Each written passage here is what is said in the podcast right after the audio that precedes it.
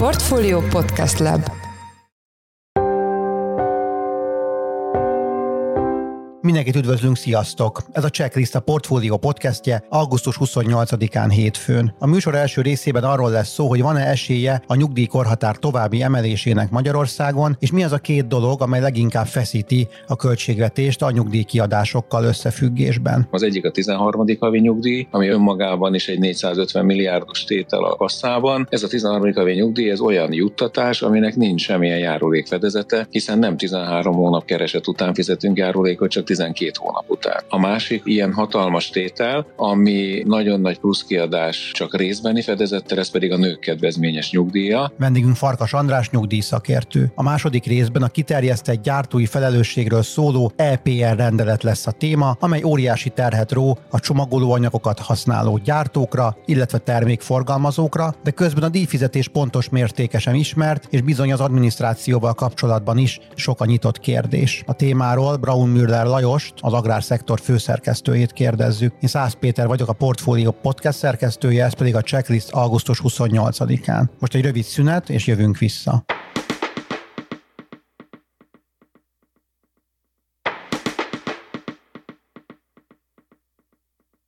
A kormány az Európai Uniónak benyújtott egy reformjavaslatot, amelyben az áll, hogy vizsgálnák a nyugdíjkorhatár további emelésének lehetőségét. Ez jelenleg 65 év, de 2010-ben például még csak 62 év volt. A kérdés, hogy van-e realitása a további emelésnek. Itt van velünk a telefonban Farkas András nyugdíjszakértő. Jó napot kívánok, üdvözlöm a műsorban. Jó napot kívánok, üdvözlöm a hallgatókat. Van esély most az emelésre? Tulajdonképpen realitása mindig van a nyugdíjkorhatár emelésnek, hiszen az államok azok arra törekednek, hogy fenntartható legyen a nyugdíjrendszer, a társadalmak előregedése, kor korszakaiban is, de hogy a magyar nyugdíj korhatár emelésének van-e most bármilyen indokoltsága erre, a válasz egyértelműen az, hogy nincs.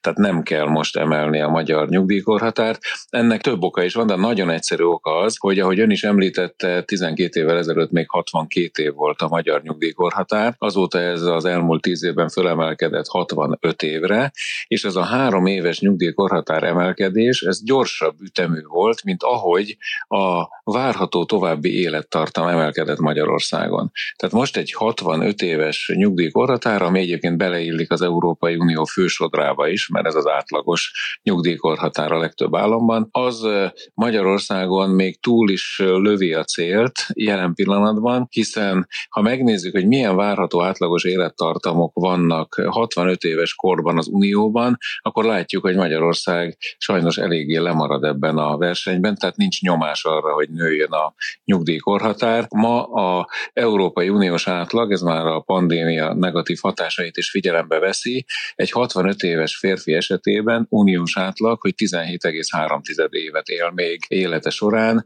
Magyarországon ezzel szemben a jelenlegi várható további élettartam egy 65 éves férfinél csak 13,2 év, tehát 4,1 évvel rövidebbre számíthatunk Magyarországon, mint az unió átlagában, de mondjuk egy spanyol férfihoz képest képest a magyar férfiak több mint hat évvel élnek rövidebb ideig. A nőknél egy picivel jobb a helyzet, de nem sokkal. A nők ugye tovább élnek, tehát egy 65 éves korban várható további élettartam az Unióban, az 20,9 év, ehhez képest a magyar nők csak 17,3 évre számíthatnak, tehát egy 65 éves magyar nő az 3,9 évvel rövidebb időre számíthat, mint az Európai Uniós átlag. De ha megnézzük mondjuk a spanyolokhoz, ők nagyon ki kiemelkedően sokáig élnek, akkor a magyar nők azok több mint hat évvel rövidebb ideig élhetnek, mint a spanyolok. Tehát ezt csak annak kapcsán említem, hogy semmiféle közvetlen nyomás nincs a nyugdíjkorhatár emelésére. Amikor lesz majd ténylegesen ennek indokoltsága, az valamikor 2040 körül következhet be, feltételezve, hogy addig nőnek ezek a várható élettartamok. Nem lehetséges, hogy ez csak egyfajta válasz arra, hogy a robotizáció egyre inkább kiváltja a kemény fizikai munkát, munkát és lehetőséget biztosít arra, hogy az emberek tovább bírják a munkavállalással járó terheket? Nagyon sok összetevője van ennek. Jó, hogy behozta ezt a témát, mert természetesen nem csak a halálozási arányok és várható élettartamok, hanem az egészségben várható élettartam is egy kulcskérdés. Tehát, hogy a betegségek mikor támadnak meg minket, és meg tudjuk-e úszni az időskori krónikus nyavajákat. Ez Magyarországon sajnos a Európai Unióban a három legrosszabb állam között vagyunk, ami a morbidity invaliditási, megbetegedési statisztikákat mutatja. Ez erőteljesen csökkenti annak a lehetőségét, hogy tömegesen a nyugdíjkorhatárt tovább nyomjuk fölfelé, tehát ahogy például ugye nagyon sok uniós állam a 67 évnél tart, de például a skandináv államokban ott ilyen csúszó nyugdíjkorhatárval jellemzően, a svédeknél például idén a 63 és 69 éves kor között lehet elmenni nyugdíjba. Természetesen minél korábban veszi valaki igénybe a nyugdíjat, annál nagyobb levonást terheli, tehát a teljes nyugdíjat egy svéd az 69 évesen veheti igénybe, de például a kiemelkedő, magas a nyugdíjba vonulás tényleges korcentruma Dániában, ahol 72 éves korokig dolgoznak az emberek, ez már erőteljesen összefüggésben van azzal, amit ön is mond, hogyha nem fizikai munkát akarok, nehéz fizikai munkát végezni időskorban, hanem valamilyen szellemi tevékenységet, vagy olyan tevékenységet, ami örömet is okoz, akkor nem akarnak elmenni az emberek korábban nyugdíjba, hanem húzzák, ameddig jól esik nekik a munka. Magyarországon ez a jól eső munka helyett inkább a kényszerűen munkát akarok vállalni mentalitás érvényesül, pont azért, mert a nyugdíj összege is nagyon alacsony. Tehát ezért arra, hogy a 65 éves kort kitoljuk magasabbra, arra én realitás mostanában nem látok. A nyugdíjkorhatár emelése az egy érzékeny téma. Nem lehet, hogy ez a kérdés ez lassan nem is válik eldöntendővé, hiszen hogyha azt nézzük, hogy a nyugdíjkassa az egy 5-6 ezer milliárd forintos tétel a költségvetésben, akkor lehet, hogy nem is fogjuk tudni húzni ezt azon által említett 2040-es évszámig. Igen, azért mondom a 2040-et, mert az utolsó nagy létszámú magyar korosztály, ezek a Ratkó unokák, vagy egyes nemzedék, akik 1973 és 77 között születtek, ők tömegesen 2040 után mennek majd nyugdíjba, és akkor már valóban óriási finanszírozási gondja lesz a nyugdíjrendszernek, addig még ez nem áll fönn ez a kezelhetetlen finanszírozási helyzet, de akkor persze, hogy az egyik legegyszerűbb módszer az lenne, hogy fölnyomnánk a korhatárt magasabb életkorokra. Nem a magyar kormány javasolta az Uniónak, hogy emelni kell a nyugdíjkorhatárt Magyarországon, hanem az Unió javasolta a tagállami tapasztalatok alapján Magyarországnak, hogy vizsgálja meg annak a lehetőségét, hogy a nyugdíjkorhatárt azt automatikusan tegyük függővé Magyarországon is a 65 éves korban várható további élettartam hosszától. Már 13 állam ezt követi az Unióban, tehát hogyha nő a várható további élettartam mondjuk egy évvel, akkor a következő évtől a nyugdíjkorhatár is automatikusan egy évvel, vagy fél évvel, vagy nyolc hónappal választás kérdése magasabb lesz. Ezért a nyugdíjrendszer finanszírozhatósága szinten marad, egyensúlyban marad. A németek például egy úgynevezett függőségi ráta alkalmazásával tartják egyensúlyban a nyugdíjkasszát, ami folyamatosan nézi a járulékfizetők, meg a járadékosok, tehát a nyugdíjasok arányát, és hogyha az romlana, akkor növelik a nyugdíjjárulékot. De egy másik kezelési mód, amit mondom több állam alkalmaz, hogy ilyenkor automatikusan megnövelik a nyugdíjhoz való hozzájutásnak a, a korlátját. De Magyarországon még egyszer hangsúlyozom, ez nincs ennek most aktuális realitása, Természetesen be lehet azt vállalni, mégpedig teljesen veszélytelenül, hogy majd mondjuk 2035-től vagy 2040-től Magyarországon is automatikusan a várható további élettartam függvénye lesz a nyugdíjkorhatár, de most az ön által is említett hatalmas összegű nyugdíjkassa finanszírozási problémáit nem az okozza, hogy túlságosan sokan mennek nyugdíjba, hanem két olyan tényező, aminek a fedezete korábban soha nem volt betervezve a nyugdíjkasszába, és az idei 5550 54 milliárdos, meg a jövő évi 6019 milliárdra tervezett kasszában gyakorlatilag közel 1000 milliárd fedezetét folyamatosan más forrásból kell megteremteni, mert nem elég a járulék, illetőleg a szociális hozzájárulási adóból összeszedhető fedezet, és az a két ok, amit említettem, az egyik a 13. havi nyugdíj, ami önmagában is egy 450 milliárdos tétel a, a kasszában.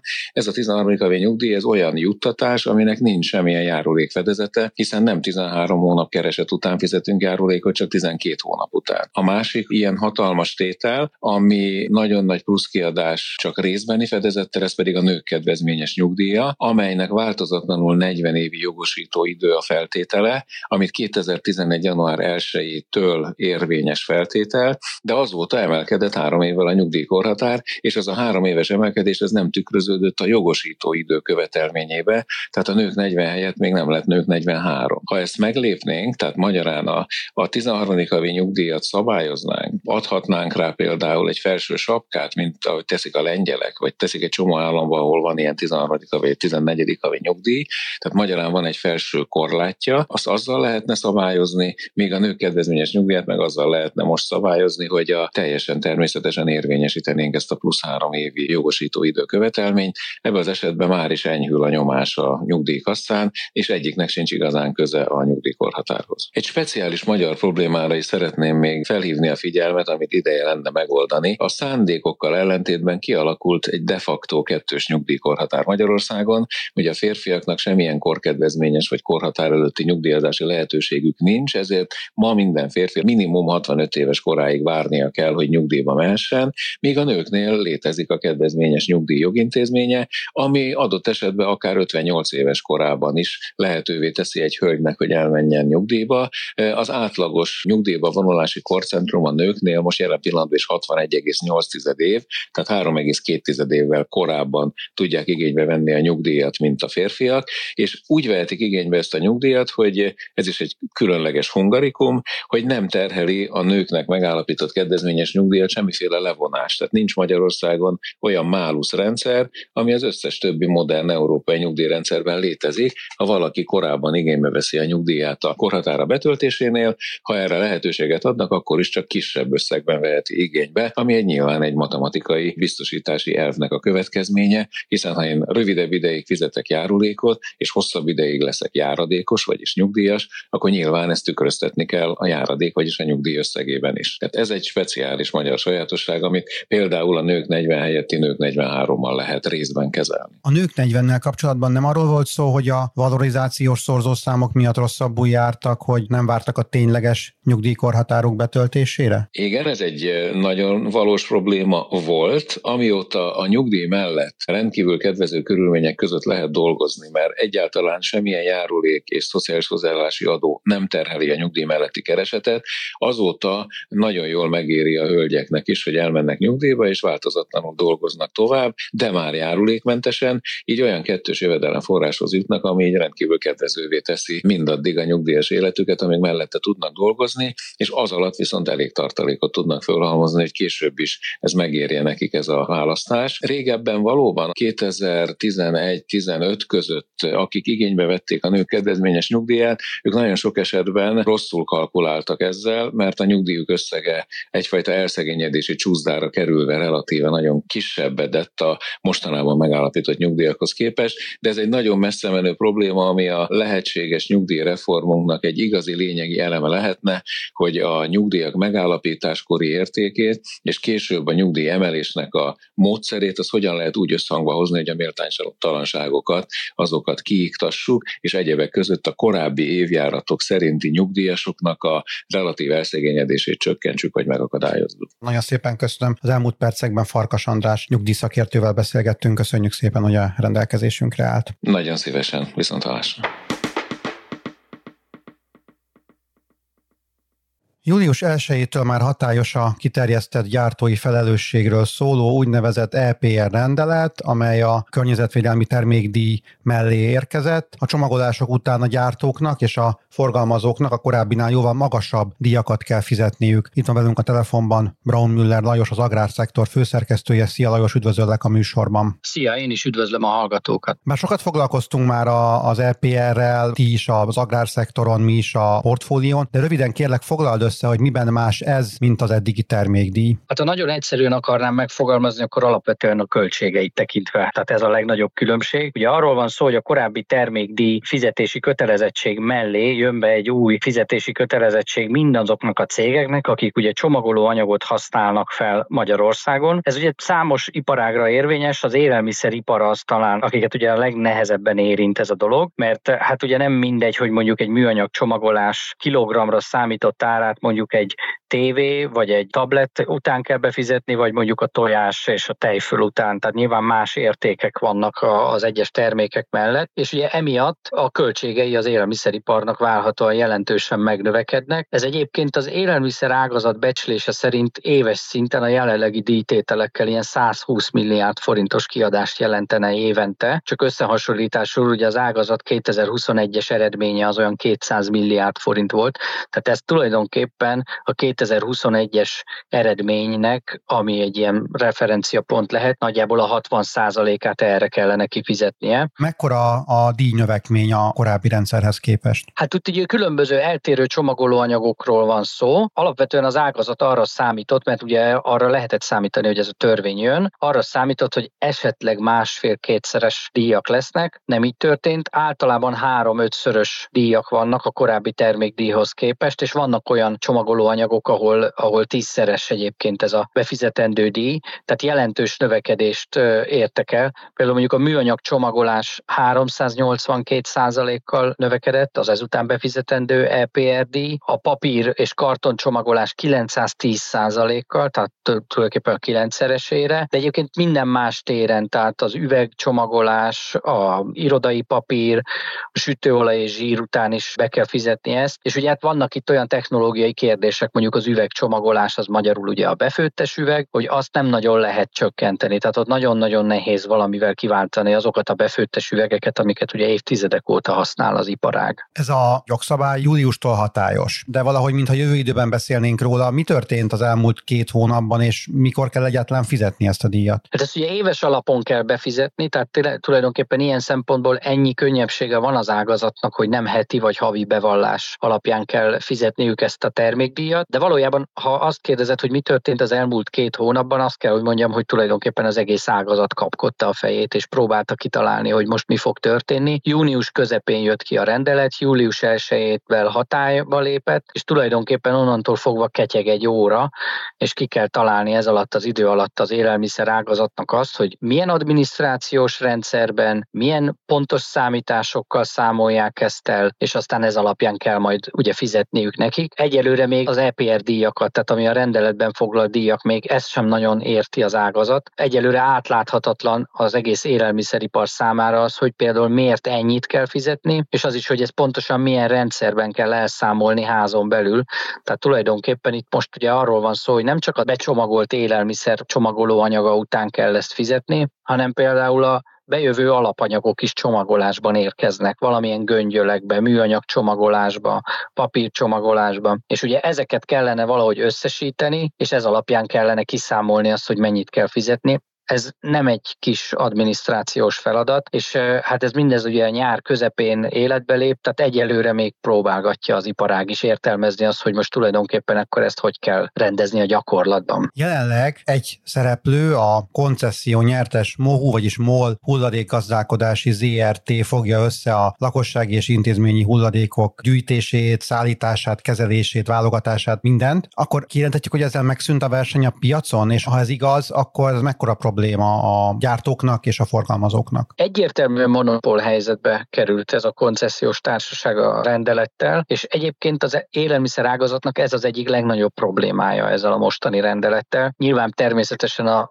másik az az EPR díjaknak a konkrét mértéke, de azt mondja az élelmiszer ágazat, hogy ez a kettő nem független egymástól. Tehát ha itt versenyző társaságok lennének, akik közül válogathatna az iparág, hogy kinek adja át a csomagolóanyagot, ki az, aki ezt feldolgozhatja, akkor kialakulna nyilván a díjtételekben is egy verseny. Most nem erről van szó, egy monopól helyzetbe hozott koncesziós társasággal kötelezően kell szerződniük, és ugye rendeletben vannak meghatározva ezek a díjtételek is.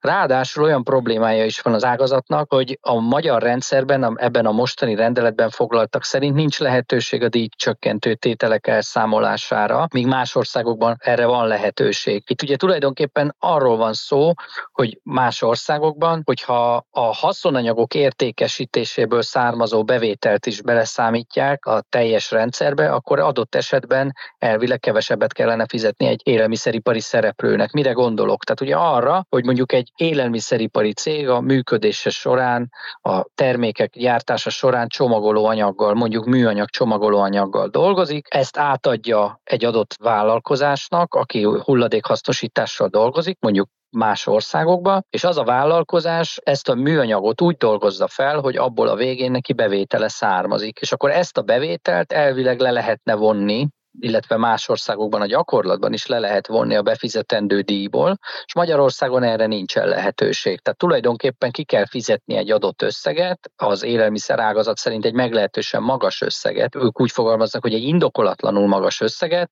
majd ugye az a társaság, aki Magyarországon ezt végzi, a MOHU, tulajdonképpen bevételt tud szerezni ennek a hulladéknak a, az újrahasznosításának a végén. És ezt a bevételt, ezt a hasznot kvázi, ezt nem osztja meg a befizetőkkel, tehát magyarul nincsen ilyen díjcsökkentő tételek elszámolására lehetőség. Beszéltünk arról, hogy ez mekkora óriási díjnövekményt jelent. Arra vannak számítások, hogy ez az inflációt mennyivel dobhatja meg? Egyelőre becslések vannak, igen, amik egyébként számításokon alapulnak. Ugye 120 milliárd forintról van szó, amit ugye az ágazat azt mondja, hogy nagyjából erre tehető éves szinten a jelenlegi díjtételekkel a kiadás, ami ugye, ahogy említettük is, egy elég jelentős az élelmiszeripar teljes eredményéhez mérten. Eltérő termékek esetében eltérő csomagolóanyagról van szó, de általában azt lehet mondani, hogy 3-5 százalékkal növelheti a termékeknek, az élelmiszer termékeknek az átadási árát. Tehát azt az árat, amiért mondjuk egy élelmiszer feldolgozó továbbadja az adott terméket a kereskedelemnek.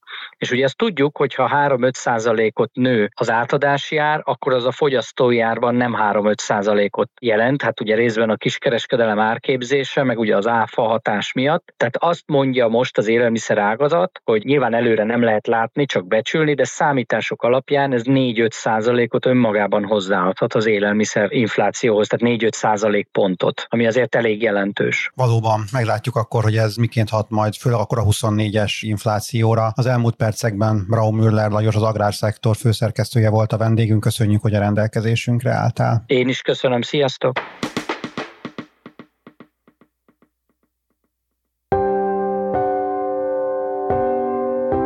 Ez volt már a Checklist, a Portfólió munkanapokon megjelenő podcastje. Ha tetszett a műsor és nem tetted volna, iratkozz fel a Portfólió Checklist podcast csatornára, valamelyik nagyobb platformon, ahol jellemzően podcastokat hallgatsz. Azt is megteheted, hogy értékelsz minket azon a platformon, ahol ezt a adást most meghallgattad. A mai műsor elkészítésében részt vett gombkötő Emma, a szerkesztő pedig én voltam Száz Péter. Új műsorral holnap jelentkezünk, addig is minden jót, sziasztok!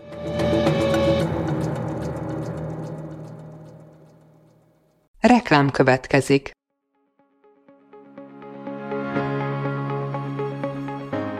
Raúl Müller Lajos vagyok, az agrárszektor főszerkesztője. Májusban két tematikus konferenciát is rendezünk Kecskeméten az agrofood szektor szereplőinek. A május 22-én tartandó Portfolio Agrofood 2024 konferencia az élelmiszeripari vállalkozások, beszállítóik, a szolgáltató cégek és a kereskedők számára nyújt egyedi betekintést az aktuális trendekbe. A május 23-án megrendezendő Agrofuture konferencia pedig egyedülálló módon tematikus formában foglalja össze a hazai agrárgazdaság fenntarthatósági követelményeit és innovációs lehetőségeit. Jöjjön elő is, részletek és jegyek a portfolio.hu per rendezvények oldalon.